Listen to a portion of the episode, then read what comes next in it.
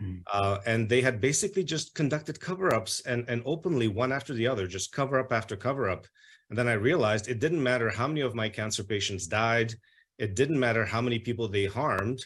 All they cared about was protecting the corrupt healthcare leadership of the province. These are people who are extremely powerful. Alberta Health Services executives manage $23 billion a year. They handle half of the provincial budget. So imagine half of the province's money every year goes to healthcare and goes to Alberta Health Services. And these people see themselves as gods. They see themselves as basically running the province themselves. You know, they, they'll laugh at someone like Jason Kenney or Danielle Smith, um, and they'll say, you know, we're in charge. We're the ones handling the money. We're the ones in charge. They don't tell the government what they do with the money. They just take the money and and and treat it as their own money really. And and i've seen that with the you know with the large corporate legal teams that i have faced in court where they'll come with this super expensive corporate legal team that costs you know millions and millions of dollars in legal fees. And i've been told that they have access to unlimited taxpayer funding. They said we will wage a war of attrition against your family. You will not survive because we have access to unlimited taxpayer funds Oh, that's pretty dark, pretty dark. Um, I, I, I'm sure everybody on this call is, is wondering whether you've gotten a call from Danielle Smith yet.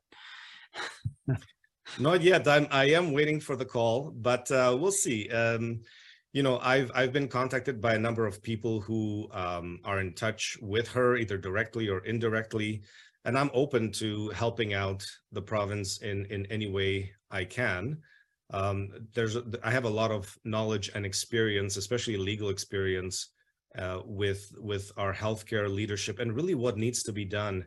There's a lot of things that people don't know about Alberta Health Services, the powers that they have and that they can can, abuse. Uh, same thing with the college. There's a lot that people don't know about the College of Physicians and Surgeons of Alberta, that it's a private corporation, that it's run by lawyers, that it's not it, it cannot, um, you cannot file freedom of information requests because it's a private entity. Uh, it doesn't answer to the provincial minister of health.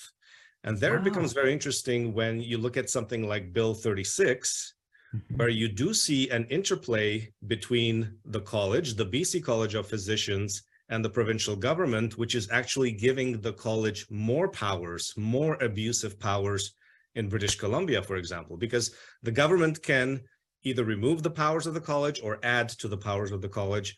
And in BC, for example, we're seeing that the government is adding very draconian powers to the college, things like mandatory vaccinations, things like um, you know doctors being encouraged to report other doctors for COVID-19 misinformation and so on. So, you know, there's a lot that people don't know about our healthcare system that I've been trying to expose through social media as well.